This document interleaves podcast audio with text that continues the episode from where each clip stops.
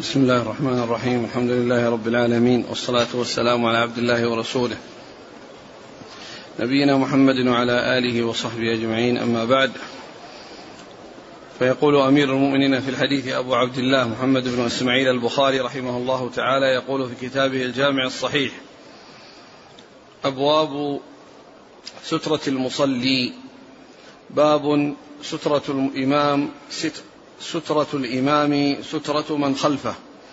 قال حدثنا عبد الله بن يوسف قال أخبرنا مالك عن ابن شهاب عن عبيد الله بن عبد الله بن عتبة عن عبد الله بن عباس رضي الله عنهما أنه قال أقبلت راكبا على حمار أتان وأنا يومئذ قد ناهزت الاحتلام ورسول الله صلى الله عليه وسلم يصلي بالناس بمنى إلى غير جدار فمررت بين يدي بعض الصف فنزلت وأرسلت الأتان ترتع ودخلت في الصف فلم ينكر ذلك علي أحد.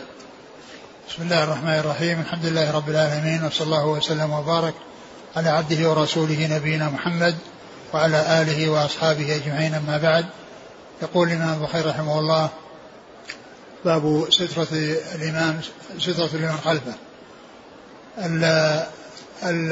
المصلون ثلاثة أصناف.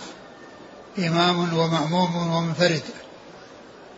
فالإمام والمأموم يتخذان السترة الإمام والمنفرد.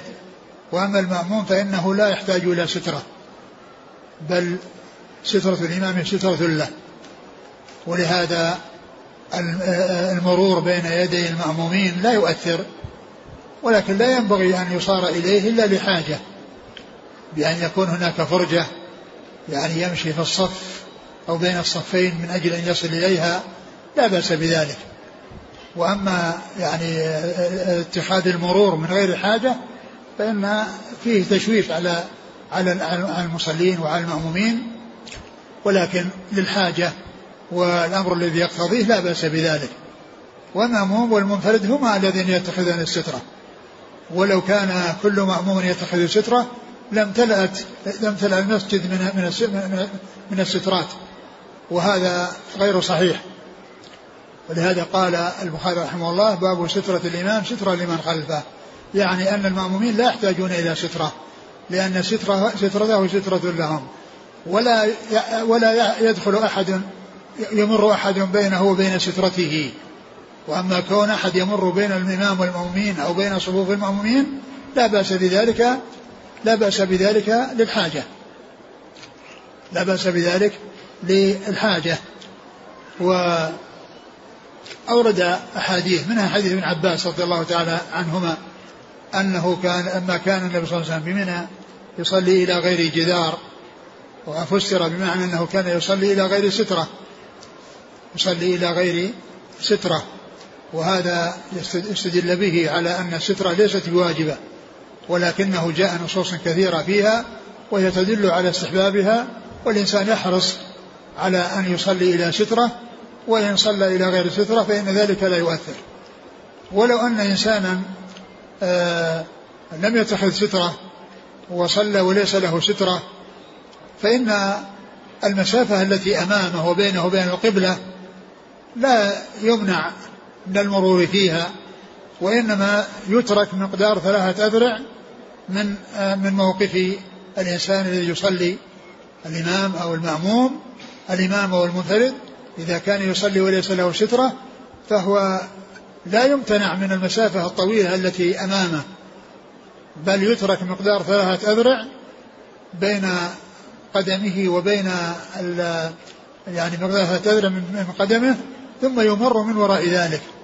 لأن الرسول عليه الصلاة والسلام في آه في لما صلى بالكعبة صلى بين العمودين صلى بين العمودين وبينه وبين الجدار ثلاثة أذرع وبينه وبين الجدار جدار الكعبة من الجهة الغربية المقابلة للباب مقدار ثلاثة أذرع وعلى هذا فالذي فالذي الذي ينبغي الإنسان يحرص عليه اتخاذ السترة ولا و و ولا يمر بينه وبين سترته ولا يمر بينه وبين سترته وإنما يمر من وراء السترة وإذا كان هناك غير سترة ليس هناك سترة فالأمر كما ذكرت أنه يترك مقدار ثلاثة أذرع حديث ابن عباس رضي الله تعالى عنهما آه، آه، كان راكبا آه، حمارا أتانا يعني أنثى.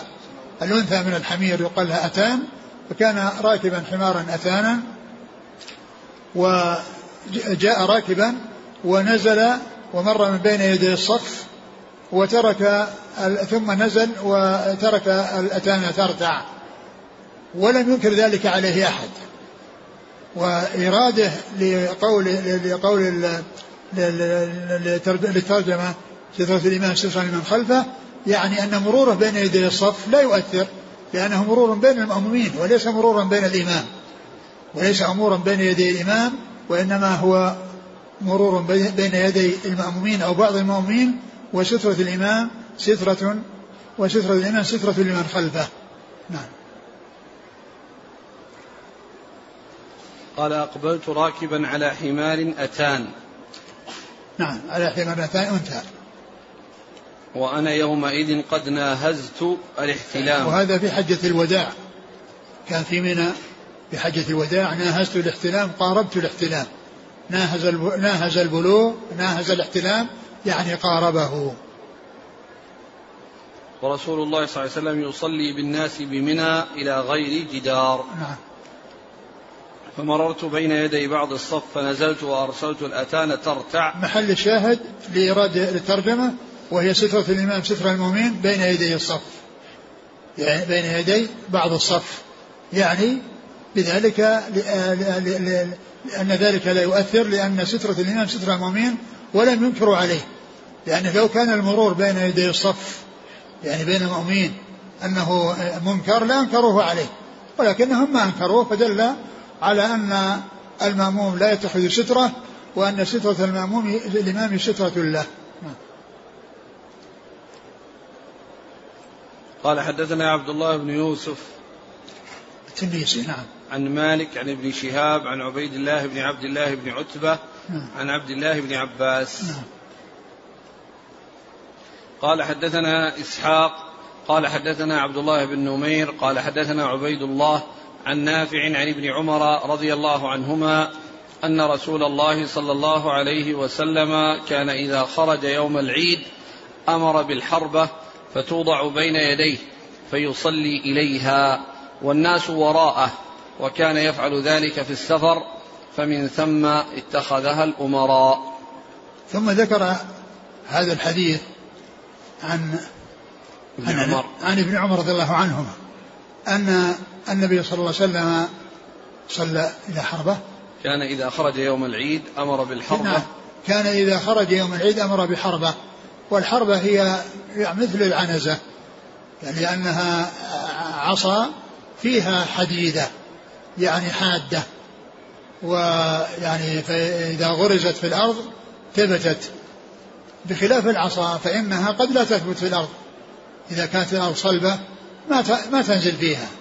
ولكن يمكن تنزل في الرمل إذا كانت الأرض رملية يعني العصا تنزل فيها وتقف. لكن الحربة التي لها حد والعنزة التي عصا فيها حد فإنها إذا غرست في الأرض فإنها تثبت. والمقصود من ذلك أن النبي صلى الله عليه وسلم اتخذها في صلاة العيد لأنه كان في خلاء. وكان في مكان يعني آآ آآ يعني آآ ليس فيه يعني جدران وليس فيه يعني بحيث بحيث أنه يتخذ ستره وإنما كان يتخذ الحربة. فخرج يوم عيد وغرزت له الحربة وصلى إليها صلوات الله وسلامه وبركاته عليه. وكذلك كان يتخذ العنزة في السفر. يتخذها في السفر بمعنى أنه حيث يكون في خلاء ويصلي فإنها تغرز له الحربة ويصلي إليها أو تغرز له العنزة. ويصلي إليها صلوات الله وسلامه وبركاته عليه. نعم.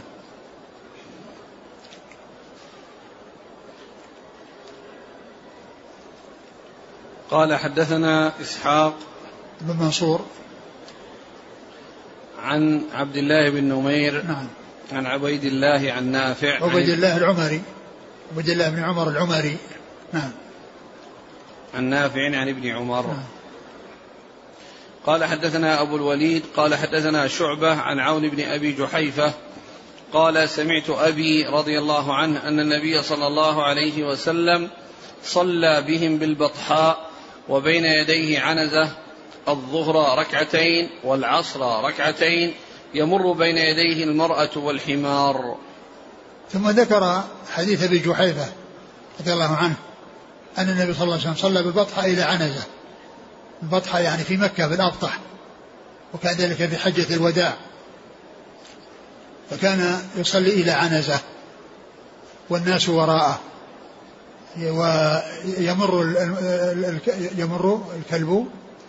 يمر بين يديه المرأة والحمار. يمر بين يديه المرأة والحمار يعني بين يديه وراء يعني من وراء الحربة. ليس بينه وبين الحربة.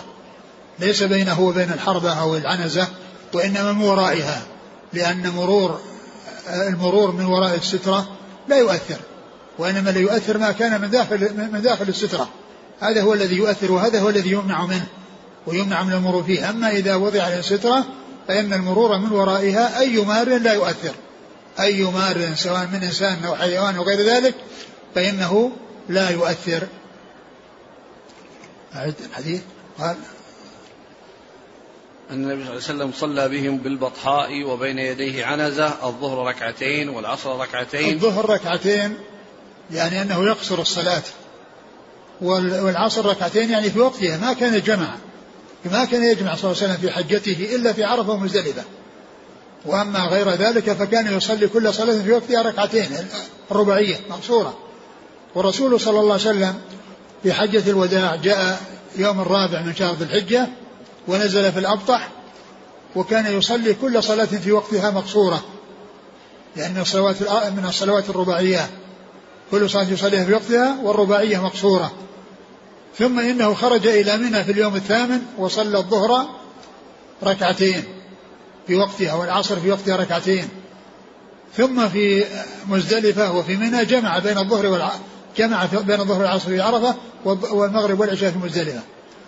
ثم لما رجع إلى منى في أيام التشريق يوم العيد والتشريق كان يقصر ولا يجمع.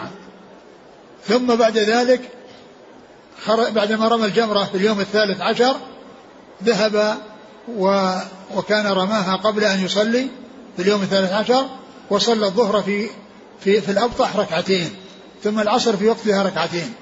ففعله صلى الله عليه وسلم في حجته كله يصلي كل صلاة في وقتها فقوله هنا صلى الظهر ركعتين والعصر ركعتين ليس من ذلك أنه جمع بينهما بالأبطح وإنما صلى هذه في وقتها وهذه في وقتها. نعم. قال حدثنا أبو الوليد هشام بن عبد الملك الطيالسي عن شعبة نعم. عن عون بن أبي جحيفة نعم. عن أبيه. أبوه وهب بن عبد الله السوائي وهب بن عبد الله السوائي رضي الله عنه وهذا من الرباعيات من رباعيات البخاري.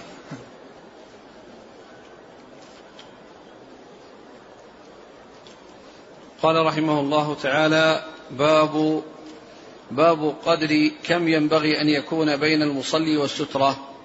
قال حدثنا عمرو بن زرارة قال أخبرنا عبد الر...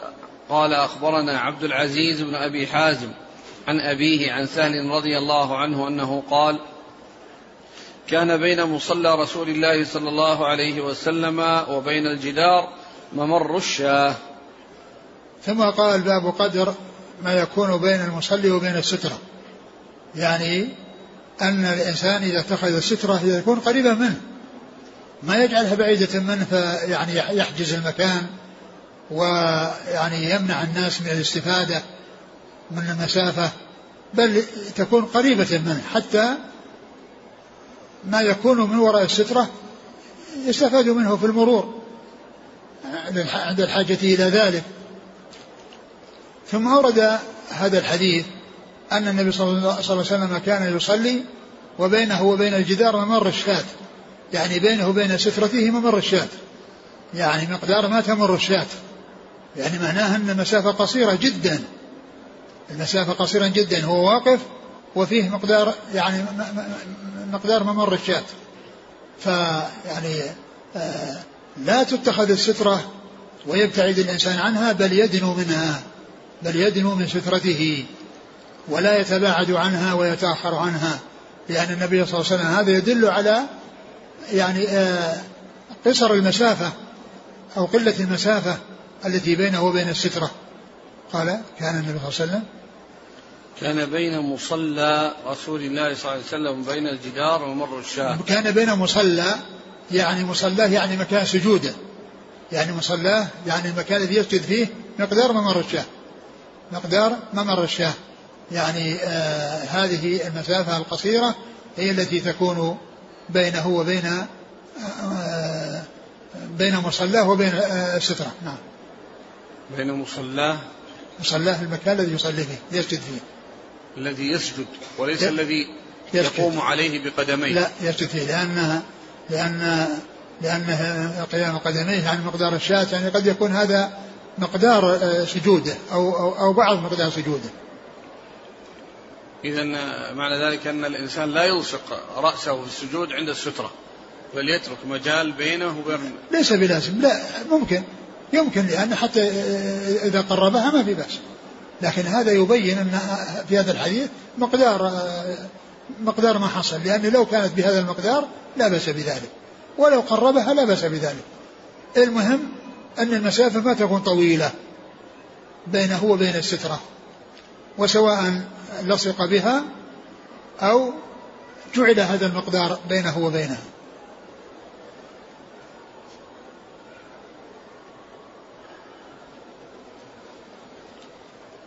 قال حدثنا عمرو بن زرارة. نعم. عن عبد العزيز بن أبي حازم. نعم. عن أبيه. نعم. عن سهل. نعم. سهل بن سعد الساعدي رضي الله عنه.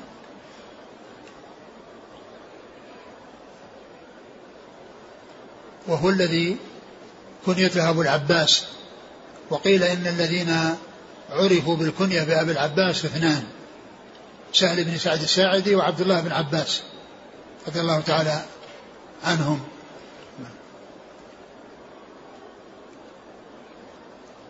قال رحمه الله تعالى قال حدثنا المكي قال حدثنا يزيد بن أبي عبيد عن سلمة رضي الله عنه أنه قال كان جدار المسجد عند المنبر ما كانت الشاة تجوزها. ثم ذكر حديث سلمة بن الأكوع رضي الله عنه أن كان أنه كان كان قال كان, كان جدار المسجد عند المنبر. يعني كان جدار المسجد الأمامي الذي يصلي إليه الرسول عليه الصلاة والسلام عند المنبر. ما كانت الشاة؟ ما كادت الشاة تجوزها. ما كادت الشاة تجوزها. يعني يعني معناه أنه مكان يعني قليل بينه وبين مصلاه. يعني ما كادت الشاة تجوزها يعني معناه أنه مكان يعني ضيق أو قليل الذي بينه. هناك مرة أنه مقدار ممر الشاة وهنا ما كان ما كادت تجوز يعني معناه أنها أقل يعني من من من, من مقدار ممر الشاة. والمقصود من ذلك أن المنبر ما كان متكئا على الجدار وإنما فيه يعني ما ما يعني فيه مدخل يعني وراء الجدار بين المنبر وبين الجدار. والرسول صلى الله عليه وسلم كان يصلي كان يصلي يعني وهو محاد للمنبر والمسافة التي بين المنبر وبين الجدار هي المسافة التي بين الرسول صلى الله عليه وسلم وبين الجدار. الرسول صلى الله عليه وسلم يصلي إلى جدار وهناك مقدار ممر الشاة أو قريب من ذلك يعني بين الرسول صلى الله عليه وسلم وبين الجدار وبين المنبر وبين الجدار. يعني معناه أن الرسول صلى الله عليه وسلم كان مسامت لآخر المنبر. وهذه المسافة التي بين المنبر وبين الجدار هي المسافة التي بين رأس الرسول صلى الله عليه وسلم إذا سجد وبين الجدار. نعم. قال حدثنا المكي آه هذا الحديث من ثلاثيات البخاري. هذا الحديث من ثلاث هذا الإسناد من ثلاثيات البخاري. لأن فيه آه ثلاثة مكي بن إبراهيم ويزيد يزيد بن أبي عبيد وسلمة بن الأكوع. صحابي وتابعي وتابع تابعي. ومكي بن إبراهيم يقال المكي بالألف واللام ويقال مكي. يأتي مكي ويأتي المكي. يأتي المكي مثل العباس وعباس. العباس وعباس والوليد ووليد يعني تأتي الألف واللام وتحذف. فهنا المكي الذي هو أحد شيوخه هو من كبار شيوخه الذين روى عنهم الثلاثيات. مكي بن إبراهيم يزيد أبي عن يزيد بن أبي عبيد عن سلمة بن الأكوع رضي الله عنه. نعم. وكما ذكرت مرارا الثلاث عند البخاري ستة عشر بدون تكرار. في جميع الصحيح. واثنان واثنان وعشرون بالتكرار. اثنان وعشرون بالتكرار وستة عشر بدون تكرار. وقد مر فيما مضى واحد وهذا هو الثاني. ما مضى من الصحيح مر من الثلاثيات واحد. وهذا هو الموضع الثاني من من الثلاثيات. نعم.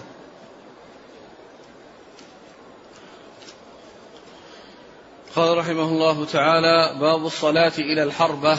قال حدثنا مسدد قال حدثنا يحيى عن عبيد الله قال أخبرني نافع عن عبد الله رضي الله عنه أن النبي صلى الله عليه وسلم كان يركز له الحربة فيصلي إليها. ثم ذكر الصلاة إلى الحربة. والحربة هي قيل العنزة وقيل أنها غير العنزة وأن يعني حديدتها تختلف عن حديدة العنزة. والحربة هي يعني معروف أنها تتخذ في في في, في الجهاد الحراب الحراب يعني تتخذ في الجهاد فتكون يعني من من من, من الأسلحة أو من أسلحة الجهاد في سبيل الله.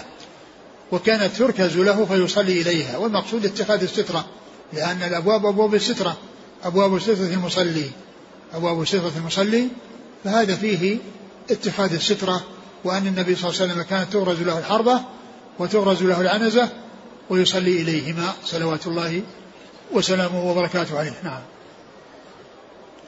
قال حدثنا مسدد عن يحيى يحيى هو القطان. عن عبيد الله عن نافع عن ابن عمر. نعم.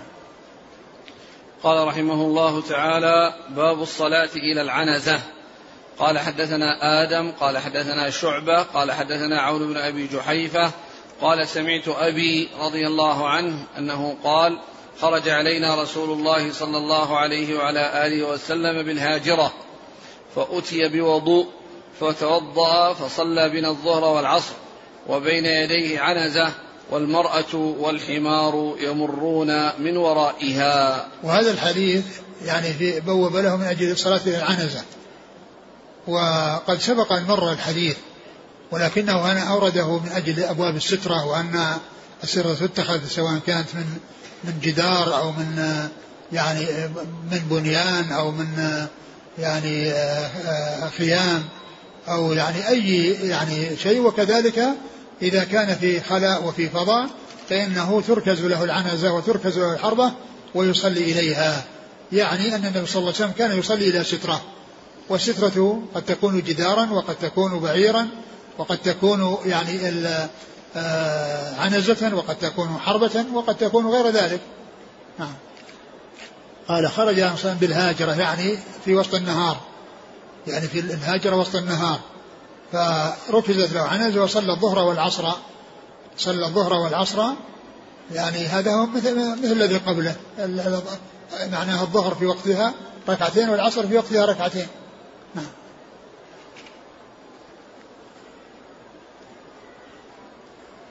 قال حدثنا آدم ابن أبي إياس. عن شعبة عن عون بن أبي جحيفة عن أبيه. نعم. قال حدثنا محمد بن حاتم بن بزيع. قال حدثنا شاذان عن شعبة عن عطاء بن أبي ميمونة أنه قال سمعت أنس بن مالك رضي الله عنه قال كان النبي صلى الله عليه وعلى آله وسلم إذا خرج لحاجته تبعته أنا وغلام ومعنا عكازة أو عصا أو عنزة ومعنا إداوة فإذا فرغ من حاجته ناولناه الإداوة.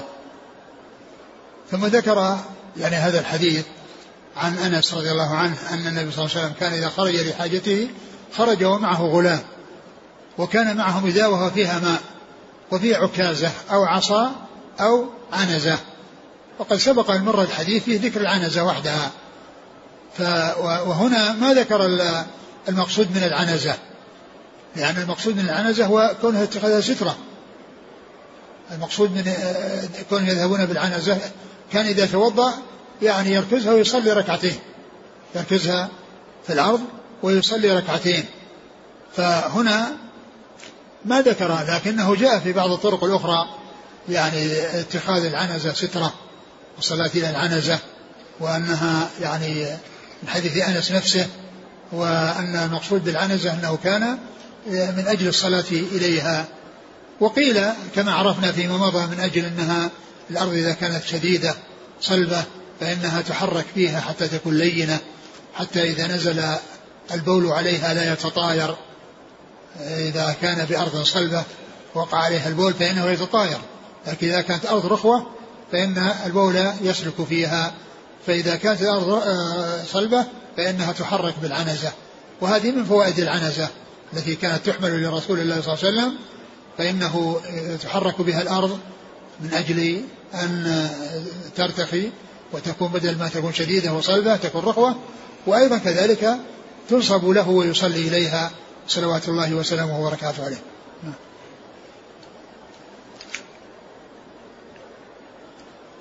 قال حدثنا محمد بن حاتم بن بزيع عن شاذان. هذا لقب.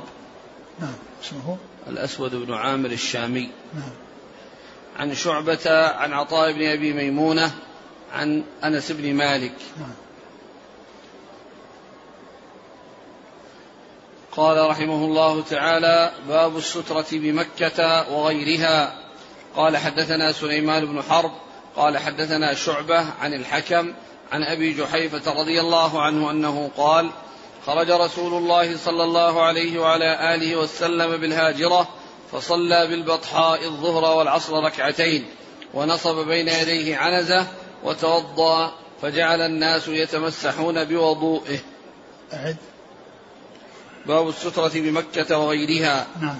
قال حدثنا سليمان بن حرب قال حدثنا شعبة عن الحكم عن أبي جحيفة رضي الله عنه أنه قال خرج رسول الله صلى الله عليه وسلم بالهاجرة فصلى بالبطحاء الظهر والعصر ركعتين ونصب بين يديه عنزة وتوضأ فجعل الناس يتمسحون بوضوئه. ثم ذكر باب السترة في مكة وغيرها. يعني أن مكة يكون اتخذ فيها سترة. لأن الرسول صلى الله عليه وسلم بالأبطح في مكة وكان يصلي إلى العنزة. تنصب بين يديه فيصلي إليها فالسترة تكون بمكة وتكون بغير مكة.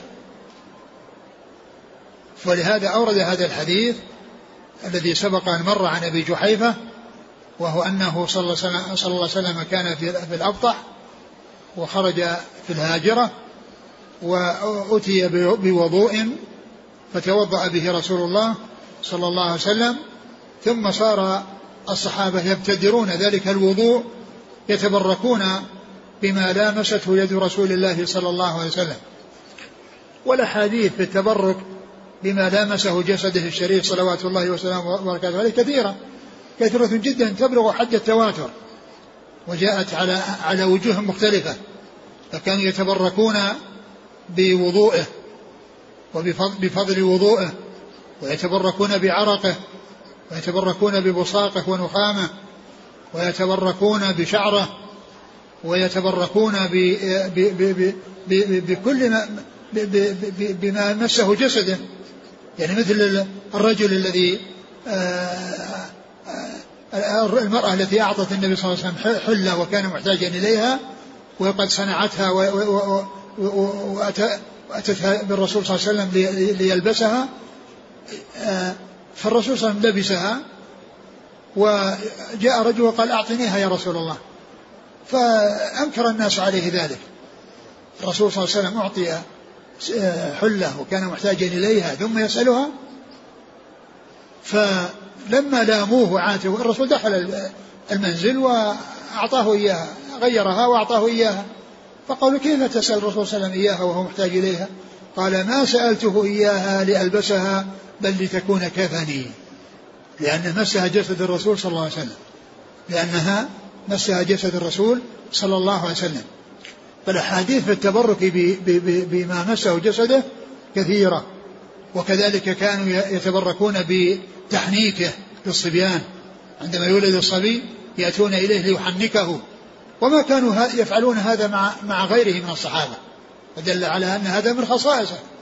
فلا يؤتى ما كان أصحاب رسول الله صلى الله عليه وسلم هم خير الناس يتبركون بفضل وضوء أبي بكر أو عمر أو علي أو عثمان وغيرهم وإنما هذا خصوه بالرسول صلى الله عليه وسلم. وما كانوا يأتون إليهم ليحنكوا أولادهم كما كانوا يأتون إلى الرسول صلى الله عليه وسلم ليحنكوا أولادهم بمعنى أنه عندما يولد الصبي ولا يدخل جوفه شيء قبل أن يدخل جوفه أي شيء يأتون إليه والرسول صلى الله عليه وسلم يمضغ تمرة حتى تكون ماء ثم يصبها في فمه ويحركها في حلقه حتى يكون أول شيء يدخل جسده هذا التمر الحلو الذي امتزج بريق رسول الله صلى الله عليه وسلم. فهذا من خصائصه عليه الصلاة والسلام. ولهذا لا يجوز أن يعمل ذلك مع أحد سواه عليه الصلاة والسلام. فالتبرك إنما يكون به وبشخصه وما مسه جسده عليه الصلاة والسلام أما غيره فلا يعامل هذه المعاملة. فصار الناس يتمسحون أو يتبركون بفضل وضوئه ثم غرزت له العنزة وصلى إليها وهذا محل الشاهد. يعني السترة بمكة وغيرها لأن الناس بمكة وقد اتخذ السترة. نعم.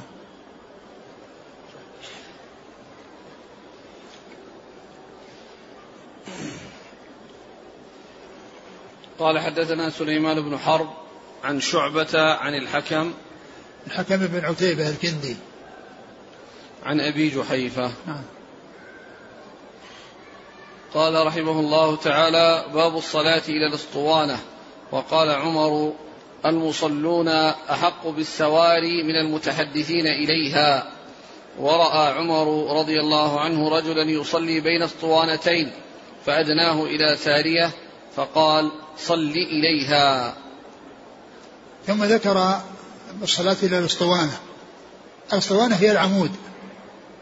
العمود يعني تتخذ سترة. يصلي الإنسان إليها ويجعلها سترة. كما أنه يصلي إلى الجدار يصلي إلى الأسطوانة يعني حيث تكون الأسطوانة موجودة والعمود موجودة فإنه يصلي إليها. وذكر هذين الأثرين. الأول عن عمر؟ قال عمر المصلون أحق بالسواري من المتحدثين إليها. المصلون يعني في المساجد أحق بالسواري من المتحدثين إليها. لأن بعض الناس يأتي يستند إلى السارية يعني استنادا من أجل يتحدث أو يعني سواء جالس أو يتحدث مع غيره. لكن كون لكن المصلين حق بأن يصلوا إلى الاسطوانات. من الذين يجلسون إليها يتحدثون. لأن الصلاة إليها سترة واتخاذها سترة. وهذا فيما إذا كان من الجهة الخلفية. أما كونه يصير أحد من الجهة الأمامية يعني آه، حيث يعني آه، تكون وراءه وهو مستقبل القبلة هذا ما فيه إشكال. وإنما المقصود من ذلك كونه يستند إليها والقبلة على ظهره. القبلة على ظهره فإن المصلين أولى بأن تترك لهم بحيث يصلوا إليها ويتخذوها سترة. ويتخذوها سترة. أحق من الذين يجلسون يتحدثون. نعم. وقال ورأى عمر رجلا يصلي بين اسطوانتين فأدناه إلى سارية فقال صل إليها. ورأى عمر يصلي يعني منفردا بين ساريتين فأدناه إلى سارية وقال صل إليها. يعني من أخذ به حتى جعل السارية أمامه حتى جعل السارية أمامه وقال صلي إليها. يعني بدل ما يكون يعني يصلي بين العمودين يعني إلى غير سترة فإنه قربه إلى أن كان وراء العمود فصارت سترة له وقال صلي إليها. نعم. قال حدثنا المكي بن إبراهيم قال حدثنا يزيد بن أبي عبيد قال كنت آتي مع سلمة بن الأكوع رضي الله عنه فيصلي عند الاسطوانة التي عند المصحف فقلت يا أبا مسلم أراك تتحرى الصلاة عند هذه الأسطوانة؟ قال فإني رأيت النبي صلى الله عليه وعلى آله وسلم يتحرى الصلاة عندها. ثم ذكر هذا الحديث عن سلمة بن الأكوع رضي الله عنه. وهو أن أنه كان يتحرى الصلاة عند الأسطوانة التي عندها المصحف. ومعنى ذلك كأنه في ذلك الوقت كان المصحف يعني آه، موجود في ذلك المكان. وكأنه المصحف الذي يعني آه، آه، أرسل إلى المدينة أو الذي في المدينة من يعني من المصاحف التي يعني كتبت في زمن عثمان. لأن عثمان رضي الله عنه لما جمع القرآن في مصحف وفي مصاحف وزعها تلك المصاحف على البلدان. فلعل المقصود بالمصحف يعني الذي هو يعني نصيب المدينة يعني من المصاحف التي جمعها عثمان رضي الله تعالى عنه وأرضاه. لأنه أرسل إلى مكة وأرسل إلى جهات أخرى مصاحف يعني يعني متعددة. فكأن هناك يعني مكانا خاص للمصحف عند هذه العمود التي كان سلمة بن الأكوع يتحرى الصلاة عندها يعني إليها. يعني معنى يتخذها سترة. و وقال إنه نعم إنه انه يفعل ذلك لأن النبي كان يتحرى الصلاه عندها. كان يتحرى الصلاه عندها. يعني معنى ذلك في النوافل. يعني معنى ذلك إنه في صلاة النافلة. كان يتحرى الصلاة عندها يعني إليها. يعني يتخذها سترة. وهذا فيه اتخاذ السترة من السواري وغير السواري. نعم. يقول يزيد بن أبي عبيد كنت آتي مع سلمة بن الأكوع فيصلي يعني يزيد هو مولى سلمة. نعم. فيصلي عند الأسطوانة التي عند المصحف. نعم عند يعني عند الأسطوانة يعني إليها. ليس معنى ذلك يصلي إليها بجوارها وإنما يصلي متجها إليها. يعني المقصود الأبواب هي أبواب سترة المصلي. والسترة تكون بالسواري وتكون بالجدران وتكون بالعنزة وتكون بالحربة وتكون بأي شيء شاخص. نعم. فقلت يا أبا مسلم أراك تتحرى الصلاة عند هذه الأسطوانة؟ قال فإني رأيت النبي صلى الله عليه وسلم يتحرى الصلاة عندها. نعم. عندها يعني واتخذ إياها سترة. وهل يقال أن هذه سنة؟ نعم. كان صلى الله عليه وسلم يتحرى. لا شك أن الشيء الذي يتحرى فيه الرسول صلى الله عليه وسلم مكان معين أنه له ميزة على غيره. يعني لأن هذا تحري يعني معناه أنه يعني يتكرر منه. ليس اتفاقا حصل مرة واحدة. نعم. قال حدثنا المكي بن إبراهيم عن يزيد بن أبي عبيد عن سلمة بن الاكوع وهذا الموضع الثالث من ثلاثيات البخاري.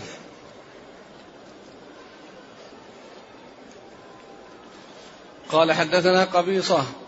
قال حدثنا سفيان عن عمرو بن عامر عن أنس رضي الله عنه أنه قال لقد رأيت كبار أصحاب النبي صلى الله عليه وعلى آله وسلم يبتدرون السواري عند المغرب. وزاد شعبة عن عمرو عن أنس حتى يخرج النبي صلى الله عليه وسلم. ثم ذكر هذا الحديث عن أنس. أنس. قال رأيت كبار أصحاب رسول الله صلى الله عليه وسلم يبتدرون السواري يعني قبل صلاة المغرب أو عند يعني عند المغرب. عند المغرب يعني عند عند صلاة المغرب يعني قبل الصلاة. قبل الصلاة. يعني معناه يصلون النافلة متخذين سواري سترة.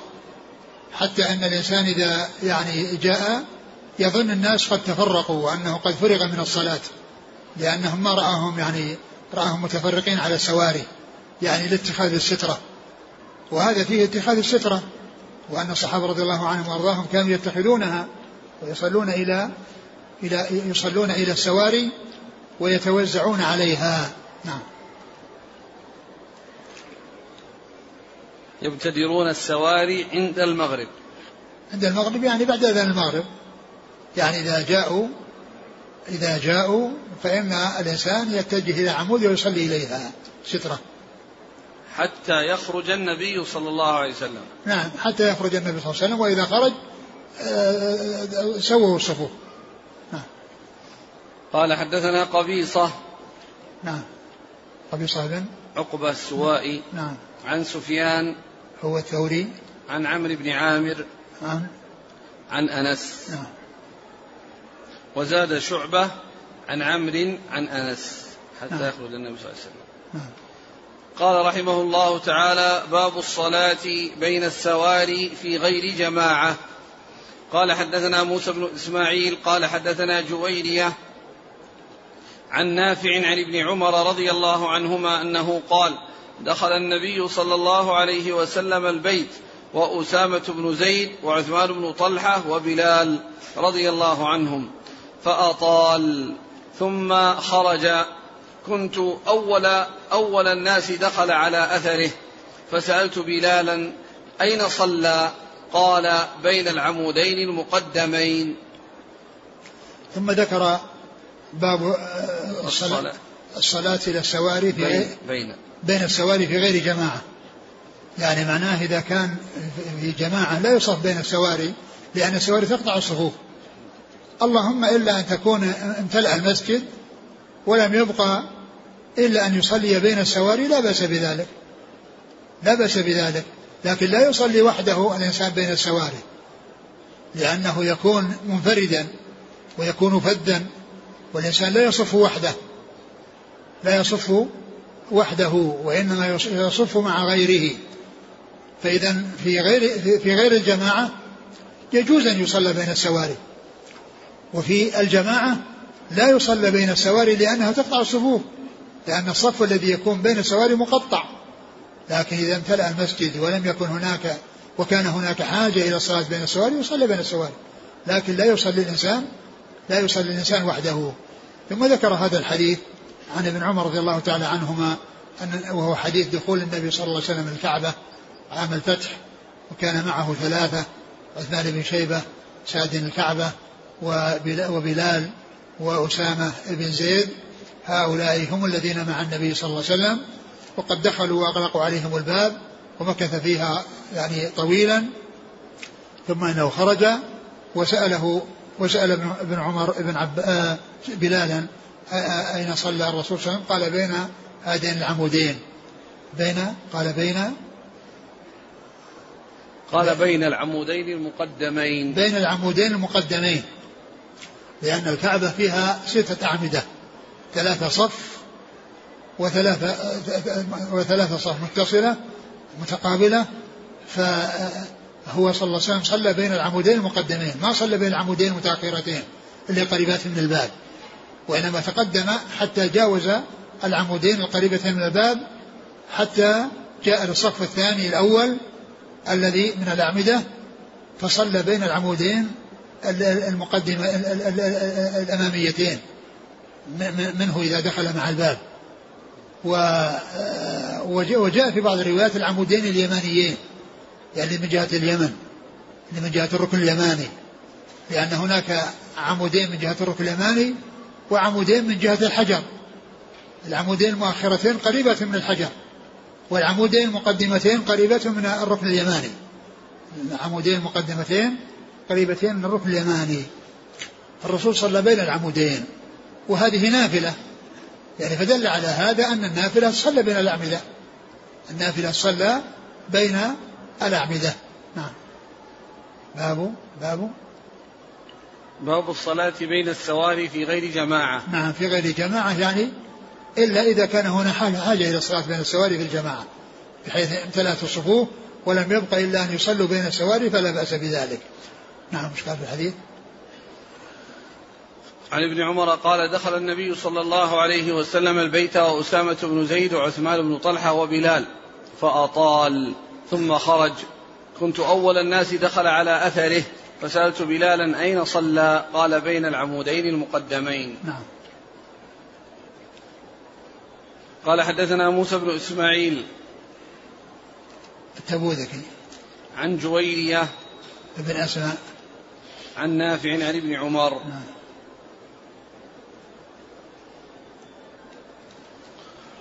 قال حدثنا عبد الله بن يوسف قال أخبرنا مالك عن نافع عن عبد الله بن عمر رضي الله عنهما أن رسول الله صلى الله عليه وسلم دخل الكعبة وأسامة بن زيد وبلال وعثمان بن طلحة الحجبي رضي الله عنهم فأغلقها عليه ومك ومكث فيها.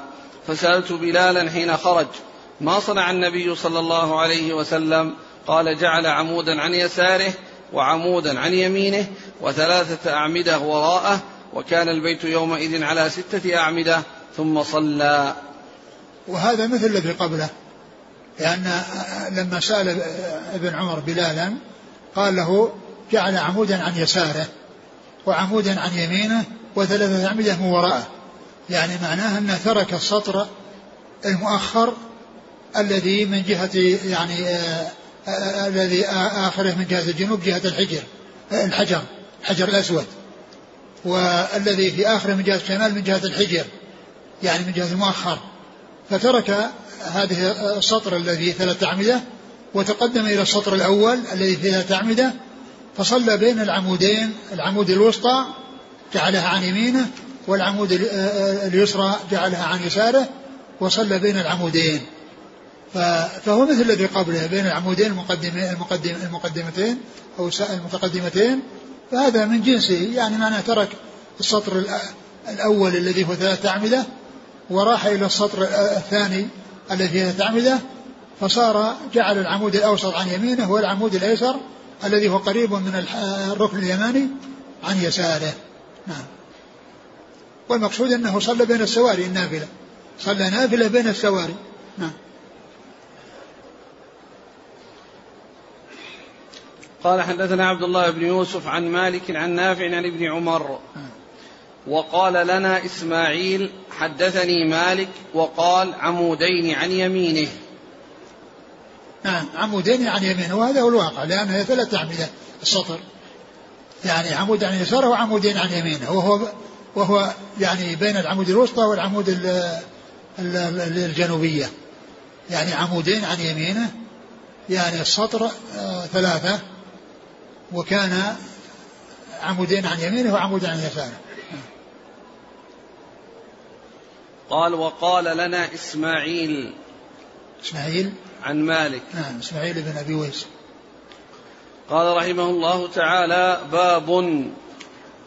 قال حدثنا إبراهيم بن المنذر قال حدثنا أبو ضمرة قال حدثنا موسى بن عقبة عن نافع أن عبد الله رضي الله عنه كان إذا دخل الكعبة مشى قبل وجهه حين يدخل وجعل الباب قبل ظهره فمشى حتى يكون بينه وبين الجدار الذي قبل وجهه قريبا من ثلاثة أذرع.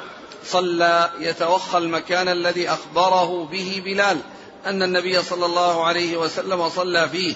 قال وليس على أحدنا بأس أن صلى في أي نواحي البيت شاء.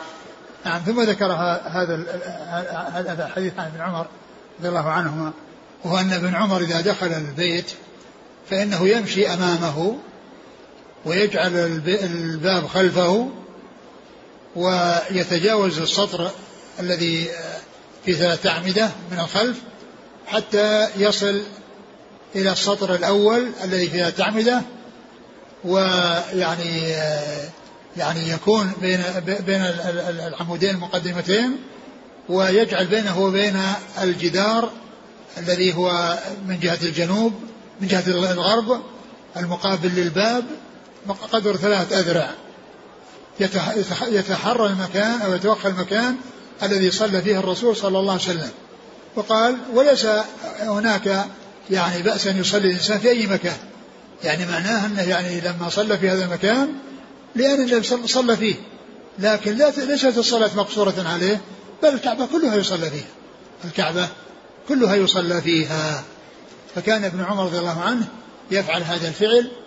يعني إذا دخل الكعبة يتحرى أو يتوخى المكان الذي كان صلى فيه الرسول صلى الله عليه وسلم وبين مع ذلك أن الصلاة في أي مكان من الكعبة أنه أنها سائغة وأنه لا بأس بها.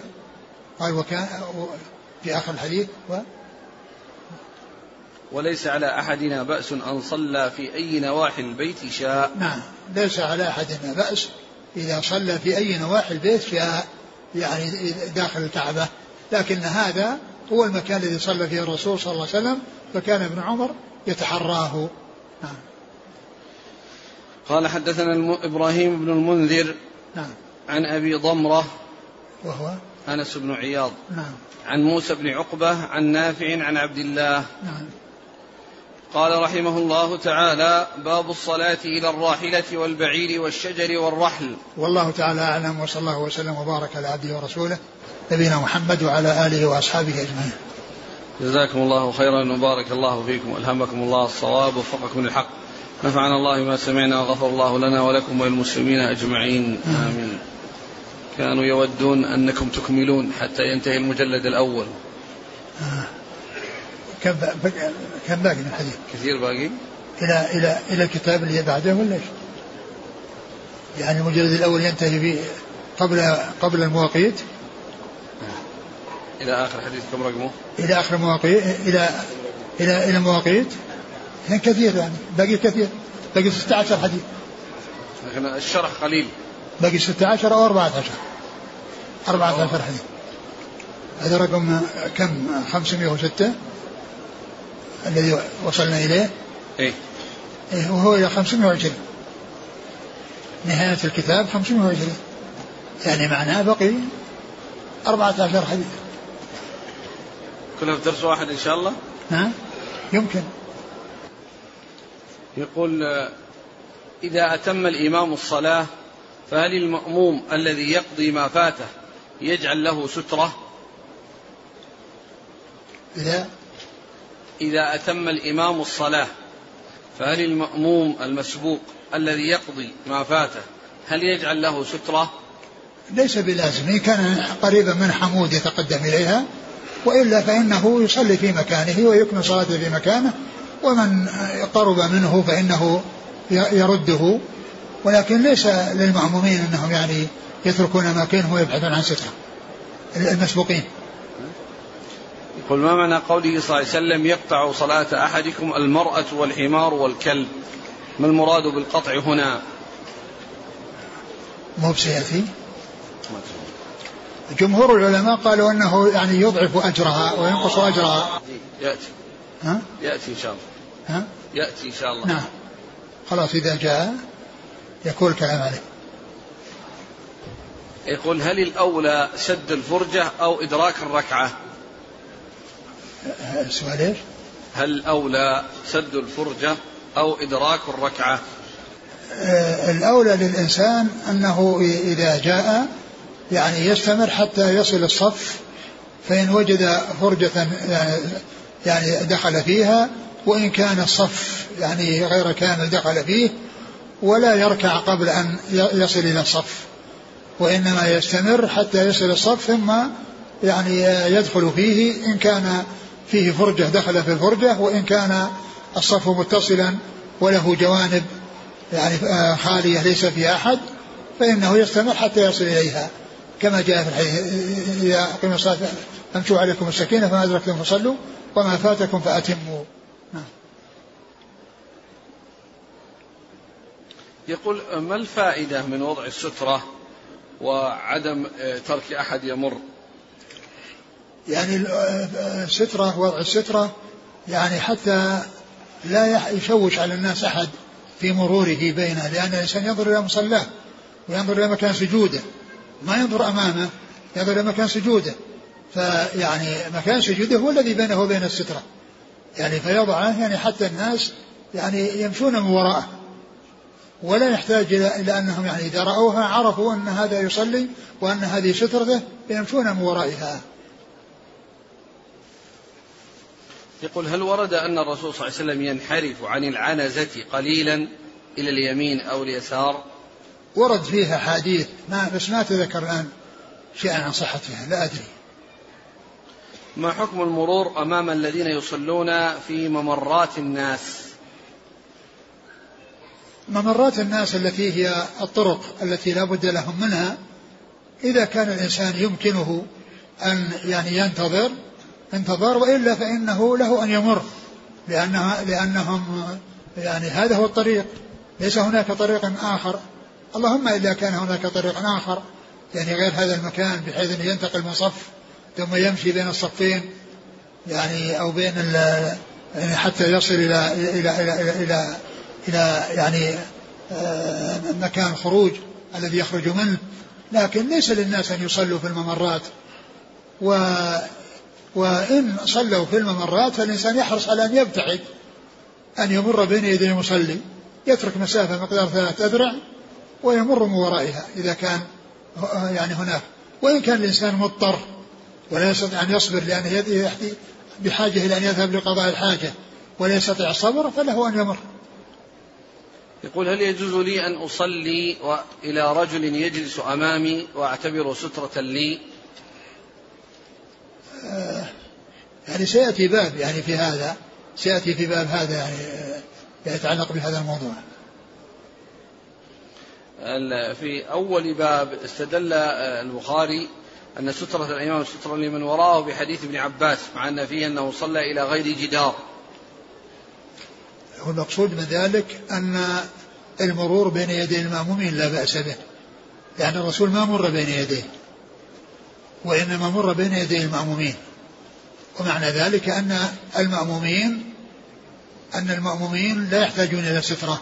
ولذلك مر ابن عباس في آخر الصف آه، بين يدي أكثر آه، بعض الصف. من لم يتخذ سترة هل يجوز أن أضع له سترة؟ ما نعلم شيء يمنع هذا. ما نعلم شيء يمنع هذا. يعني كون إنسان يعني أراد أنه يمر ووضع يعني له سترة يعني ما لا, لا, لا أعلم شيء يمنع هذا يقول بعض المصنفين في الرجال يبدأ بذكر من اسمه محمد من الرواة من بعض المصنفين نعم. في الرواة واسماء نعم. الرجال يبدأ بمن اسمه محمد نعم. معللا ذلك بأنه تبركا باسمه عليه الصلاة والسلام هل هذا يصح؟ هذا حصل يعني من العلماء الآن في التقريب وغير التقريب يعني في حرف الهمزة يبدأون بما اسمه أحمد. يبدأون باسمه أحمد. وفي الميم حرف الميم يبدأون باسمه محمد. التقريب وغير التقريب من هذه الكتب يبدأون باسم الرسول صلى الله عليه وسلم أحمد في باب الهمزة ويأتون بعده بآدم وإبراهيم الذين هم قبله مقدمون قبل الحاء. الذين هم قبل الحاء. يأتون بها بعده. وكذلك محمد يأتون به بأول حرف الميم من أجل آه، آه، ويترك والذي بعده مثل آه، مثل مثل يعني الذي ميم وألف مالك. مالك وغيره يعني يأتي بعد ذلك. مجاهد. وكذلك مجاهد وغيره وإنما يبدأون بمن؟ باسم النبي صلى الله عليه وسلم. ومثل هذا فعله كثير من الأئمة هو كتاب التقريب وغيره. من الكتب التي بنيت عليه هي التي بني عليها هي على على هذا المنوال. أقول لا بأس بذلك الأمر في ذلك واسع. لكن السؤال أحسن الله عن التعليل بهذا. كانوا لأن لا شك لأن اسم الرسول صلى الله عليه وسلم لأن هذا اسم الرسول صلى الله عليه وسلم وهو مبارك عليه الصلاة والسلام. فإذا فعلوا ذلك من أجل أن هذا اسم الرسول صلى الله عليه وسلم فإن هذا سائر هذه سائلة تقول زوجي ميسور الحال ولم يعق عن ابنه وعمره الآن أكثر من عام فهل تجزئ العقيقة لو قمت أنا بها من مالي؟ يمكن. يمكن. ليس بلازم أن تكون العقيقة من الأب بل يمكن تعق الأم. هل ورقة بن نوفل يعتبر صحابي؟ هو ما أدرك الإسلام. ما أدرك الدعوة إلى الإسلام. لأنه أدرك الوحي ونزول الوحي لكنه ما أدرك الرسالة. يقول ما حكم ضرب الحيوان الذي قد ذبح يضرب بعد ذلك بالكهرباء بعد الذبح مباشرة من أجل توقف حركته؟ بعدما ذبح؟ نعم. يضرب بالكهرباء لأجل أن تتوقف الحركة. والله يبدو مثل هذا لا بأس به. أقول لا بأس بذلك. يعني كونه يعني أي شيء يسكن حركته بسرعة مع أنه ذبح ذبحا كامل وإنما بس ينتظرون سكونه إذا حصل ما في ما لا لا لا, لا أعلم شيء يمنع هذا. يحصل لك هذه الحركة يعني ما, ما, ما في تعذيب لأنه خلاص انتهى. هذه حركة الحركة التي تكون في بقية الحياة أو على أثر الحياة. فإذا حصل أي شيء أو أنه يعني يعني ضرب باليد أو ضرب بكهرباء أو غير ذلك من أجل أنه يعني أو كذلك حرك يعني يحركونه من أجل أنه يعني تت يعني آه يسكن بسرعة. نعم. لكن أحسن الله لك في الحركة ألا تساعد في إخراج الدم؟ كيف؟ حركة البهيمة يعني حتى يخرج هذا الدم المسفوح ولا يبقى في في العروق. على كل على كل أمر لا نقول إنه لا يجوز. لا نقول إن هذا غير جائز. ما نعلم شيء يدل على عدم جوازه. يقول هذه امرأة مقيمة في فرنسا تركها زوجها هناك وانتقل إلى بلد آخر من غير نفقة ولا يتصل بها منذ ثلاث سنوات. هي تريد الآن أن تطلب فصل العقد من الجهات المسؤولة في فرنسا. فهل لها ذلك؟ يعني إذا كان مكانه معروف إذا كان مكانه معروف يراسل يعني منها أو من غيرها.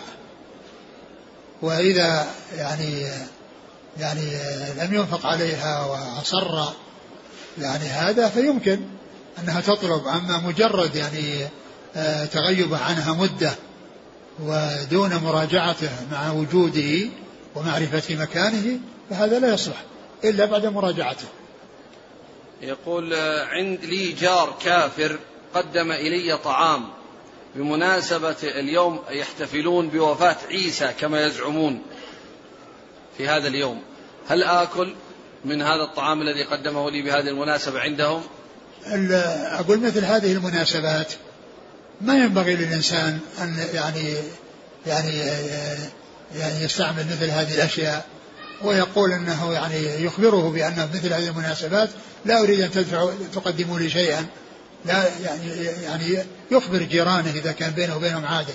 وهذا إذا كانوا أهل الكتاب. لأن قال يعني كان قال عيسى. يعني معناه أنهم نصارى. أما بالنسبة للمشركين فطعامهم لا يؤكل. المشركين الذين هم غير اليهود والنصارى فإن ذبائحهم لا تؤكل وطعامهم ليس حل لنا وإنما الحل لنا ما كان عن من أهل الكتاب.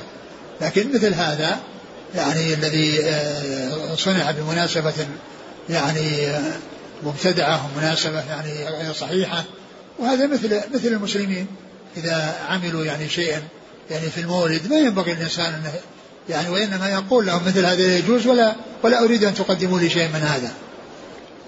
يس هذه تسأل امرأة تريد أن تحرم. هل يمكن أن تغتسل في الفندق ثم تنوي الإحرام من أبيار علي؟ نعم المحرم الذين يسكنون المدينة أو يسكنون في أماكن قريبة من المواقيت فإنهم يغتسلون في أماكن سكنهم وإذا مروا بالمواقيت أحرموا منها دون أن ينزلوا فيها وإنما ينوون الإحرام والاغتسال سبق في المنزل. لا بأس بذلك. سؤالها الثاني تقول ما الذي تفعله المرأة الحائض إذا استمر معها الدم حتى السفر إلى بلادها؟ تنتظر حتى تطهر. تنتظر حتى تطهر إذا إذا كانت ما طافت طواف الإفاضة. أما إذا كان طواف طواف الإفاضة فطواف الوداع يسقط عنها. إن كان ما بقي عليه إلا طواف الوداع يسقط عنها.